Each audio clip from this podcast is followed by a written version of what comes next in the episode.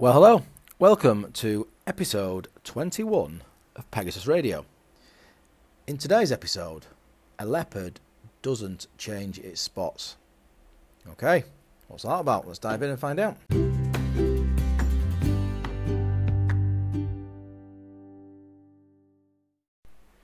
Okay, so a leopard doesn't change its spots. This one could also have been called an oil tanker takes a long time to change direction. But we'll stick with a leopard doesn't change its spots. So this episode is, I guess, particularly relevant to, I guess, three groups of listeners: those about to have a review, those about to hand in their notice or considering doing so, and those considering returning to a past employer. Why?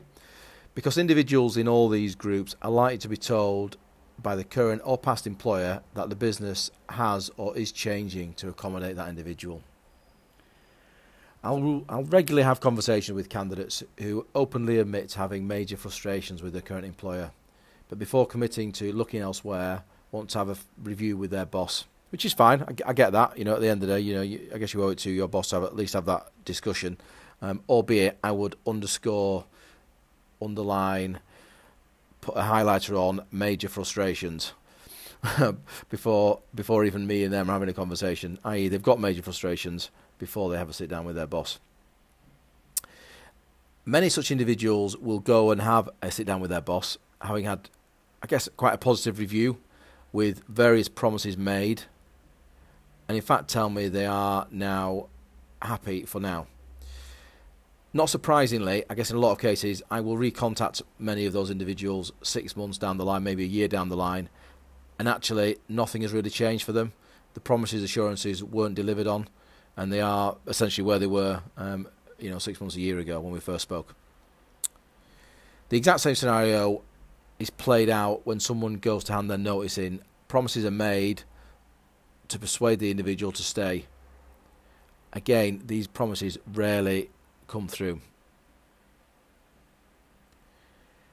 Lastly, many individuals do consider going back to a past employer. Memories of the frustrations tend to pass, and memories of the good times remain. I think there's a there's a, there's a I think there's a condition, a human condition for that, isn't there, as to as to not having a balanced view of things. Um, and often they'll go back and find actually the business hasn't really changed, and the same frustrations still exist. The reality is, businesses rarely change, and certainly they don't change overnight. A business culture can take years, decades to establish. And, and frankly, I think you're insane if you think it's all going to change for the sake of one individual.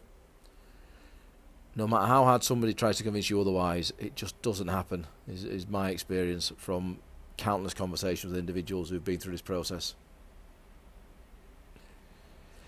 If you are, I guess, one of those kind of, I guess, three initial groups that I mentioned, you might want to ask yourself the following questions. Has the senior management of the business changed in the last three years? Has the business grown significantly? Were assurances made in your previous review followed through on? Have colleagues had similar issues and were they resolved for them? In your opinion, are the right people being promoted in the business? In short, does it strike you that the business really is genuinely looking to change and adapt? I will stress the time to ask yourself such questions is when you are thinking about leaving and hence can sit down with a clear mind objectively rather than being in the heat of the moment having a chat with your boss who you probably get on quite well with or you may get on quite well with um, you know certainly by virtue of the level they're at is probably quite a good diplomat and can assure you of various things that, that may be happening you know suddenly you'll have you, you'll be you'll become privy to certain information about the business that otherwise you weren't aware of which is you know quite coincidental, quite quite handy, eh? Um, you know, you will you will be given assurances about your position, about the fact that the business is changing and is going through systematic change. Well, if that's the case, why is none of that evident to you before going to sit down with your boss?